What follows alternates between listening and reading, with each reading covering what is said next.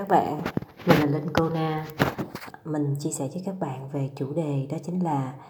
chăm sóc tốt khách hàng sau giao dịch bất động sản. Thường các bạn làm như thế nào để các bạn có thể giữ được mối quan hệ với khách hàng một cách à, thân thiết hoặc là để cho khách hàng nhớ được bạn tên là gì và đang làm thị trường nào đây thực sự là một cái điều không hề đơn giản bởi vì không phải môi giới nào cũng cảm nhận là khách. Giống như là anh là chị là cô là chú thân thuộc. Mà cũng đôi khi á, các bạn lại có một cái khoảng cách rất là lớn với khách hàng. Các bạn cảm nhận là nếu như mà mình nhắn cho người ta hoài á, thì mình trở nên làm phiền. Rồi đối với những người khác phái á, mình nhắn như thế nào để cho người ta không có cảm nhận là mình quan tâm họ là vì à, những mối quan hệ abc khác ngoài công việc. Mà hả nếu như chỉ nhắn về công việc á, thì lại là người ta không có muốn trả lời. Vậy thì bạn làm như thế nào? Ở đây mình sẽ nói về bốn ờ, vấn đề bạn có thể ờ, xem xét lại xem thử là mối quan hệ của bạn và khách hàng của bạn hiện tại như thế nào? Và hy vọng là bốn cái vấn đề, bốn cái giải pháp này sẽ giúp cho bạn có thể kết nối được với khách hàng một cách dễ dàng và trọn vẹn hơn. Sau một giao dịch bất động sản, các bạn phải có thông tin mạng xã hội của của người khách hàng mà bạn đã chốt. Ví dụ như là bạn phải có Facebook của họ, bạn phải có Zalo của họ, bạn phải có những cái, gọi là, những cái mạng xã hội mà họ đang xài để chi? Để thông qua những cái kênh này bạn có thể tương tác được với họ bạn có thể nhắn tin bạn có thể để lại một cái comment về một cái trạng thái cảm xúc nào đó về những vấn đề mà họ à, đang gặp phải. Hoặc là bạn có thể khen họ nhìn một cái hình mà họ chụp lên bạn có thể khen họ đẹp. Bạn có thể à, cổ vũ tinh thần của họ bạn có thể chia sẻ. Nói chung là bạn phải có cái à, thông tin tài khoản và nếu mà được nữa là nên kết bạn ngay tại cái thời điểm mà vừa công chứng xong hay là có những, khi mà giao dịch thành công là phải có cái cái tài khoản này. Thì đây chính là cái cầu nối giúp cho bạn và khách hàng tương tác với nhau một cách dễ dàng, cũng như là bạn hiểu hơn về khách hàng của bạn là người như thế nào và khách hàng cũng hiểu hơn về bạn là người như thế nào thông qua cuộc sống hàng ngày, thông qua cái việc cập nhật trên trang cá nhân, cũng như những cái chia sẻ, những quan điểm trong cuộc sống cái thứ hai đó chính là lâu lâu thì bạn phải hỏi thăm về tình hình dự án hoặc là bất động sản mà khách hàng đã mua của bạn á họ như thế nào họ có phát sinh cái gì không rồi ở đó có tốt không rồi họ có hài lòng về sản phẩm không rồi họ có ý định đầu tư ở nơi khác không. Tức là mình nói chuyện giống như là ở vai trò mình là một người em hoặc là một người chị hoặc là một người con để mình có thể hiểu và à, cũng như là chia sẻ đồng cảm với khách hàng về cái việc mà cái lắng nghe cái tâm sự cái uh, trải nghiệm của họ về cái bất động sản mà mình giới thiệu cho họ. Cũng như là qua cái việc này mình biết là họ sẽ có những cái nhu cầu gì sắp phát sinh và mình có thể giúp được gì cho họ hay không.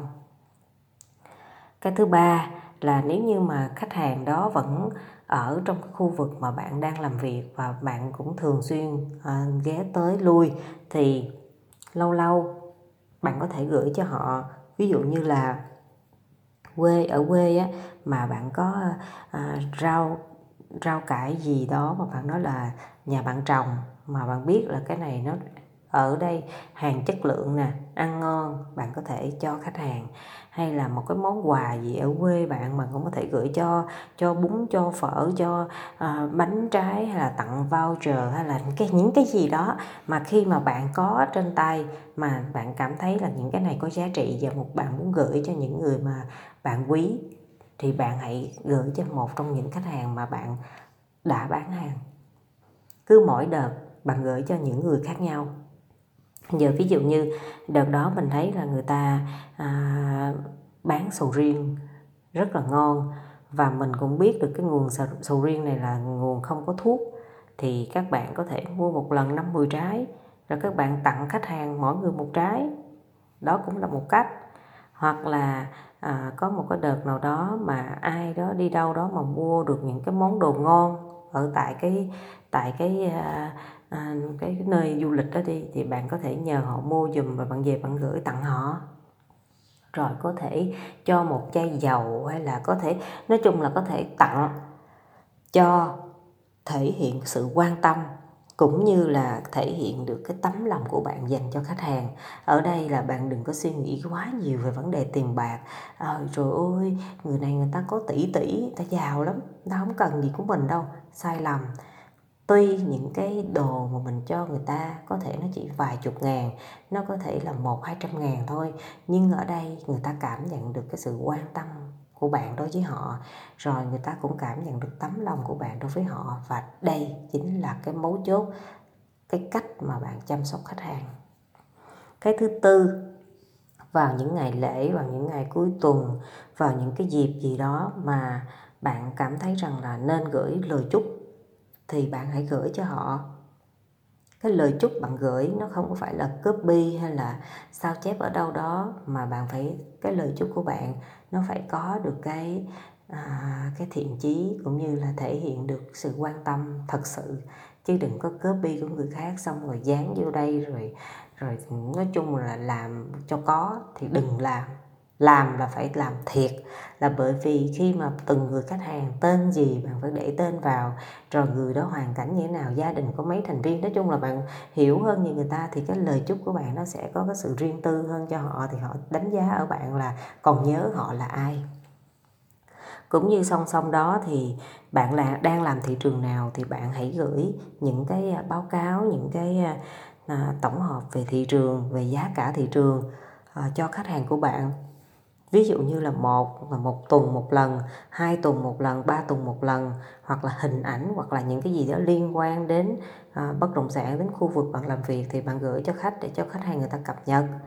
Nó thì ở trên đây đó chính là bốn à, tiêu chí cũng như là những cái tình huống mà các bạn có thể sử dụng để có thể kết nối được với khách hàng có thể chăm sóc được khách hàng một cách tốt nhất. Còn việc tốt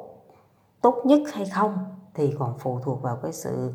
chu đáo à, tấm lòng của bạn cũng như là sự nhiệt tình và à, cái gọi là cái thái độ của bạn nữa. Còn những cái ở đây mình chỉ nói cái cơ bản thôi. Còn khi mà bạn có đủ những cái tố chất trên thì chắc chắn bạn và khách hàng sẽ không còn bất kỳ một cái rào cản gì khác. Mà ở đây giống như là một mối quan hệ thân và họ cũng xem bạn là một người bạn chứ họ không có xem bạn là một người làm nghề môi giới. Khi mà họ xem bạn là một người bạn rồi thì họ sẽ chia sẻ em ơi bây giờ chị đang ở trong tình huống này bây giờ chị đang trong tình huống kia chị không biết làm sao thì chị có thể hỏi em. Nhưng mà nếu như họ chỉ xem bạn là môi giới thôi thì lúc nào cái khoảng cách nó cũng còn rất là xa.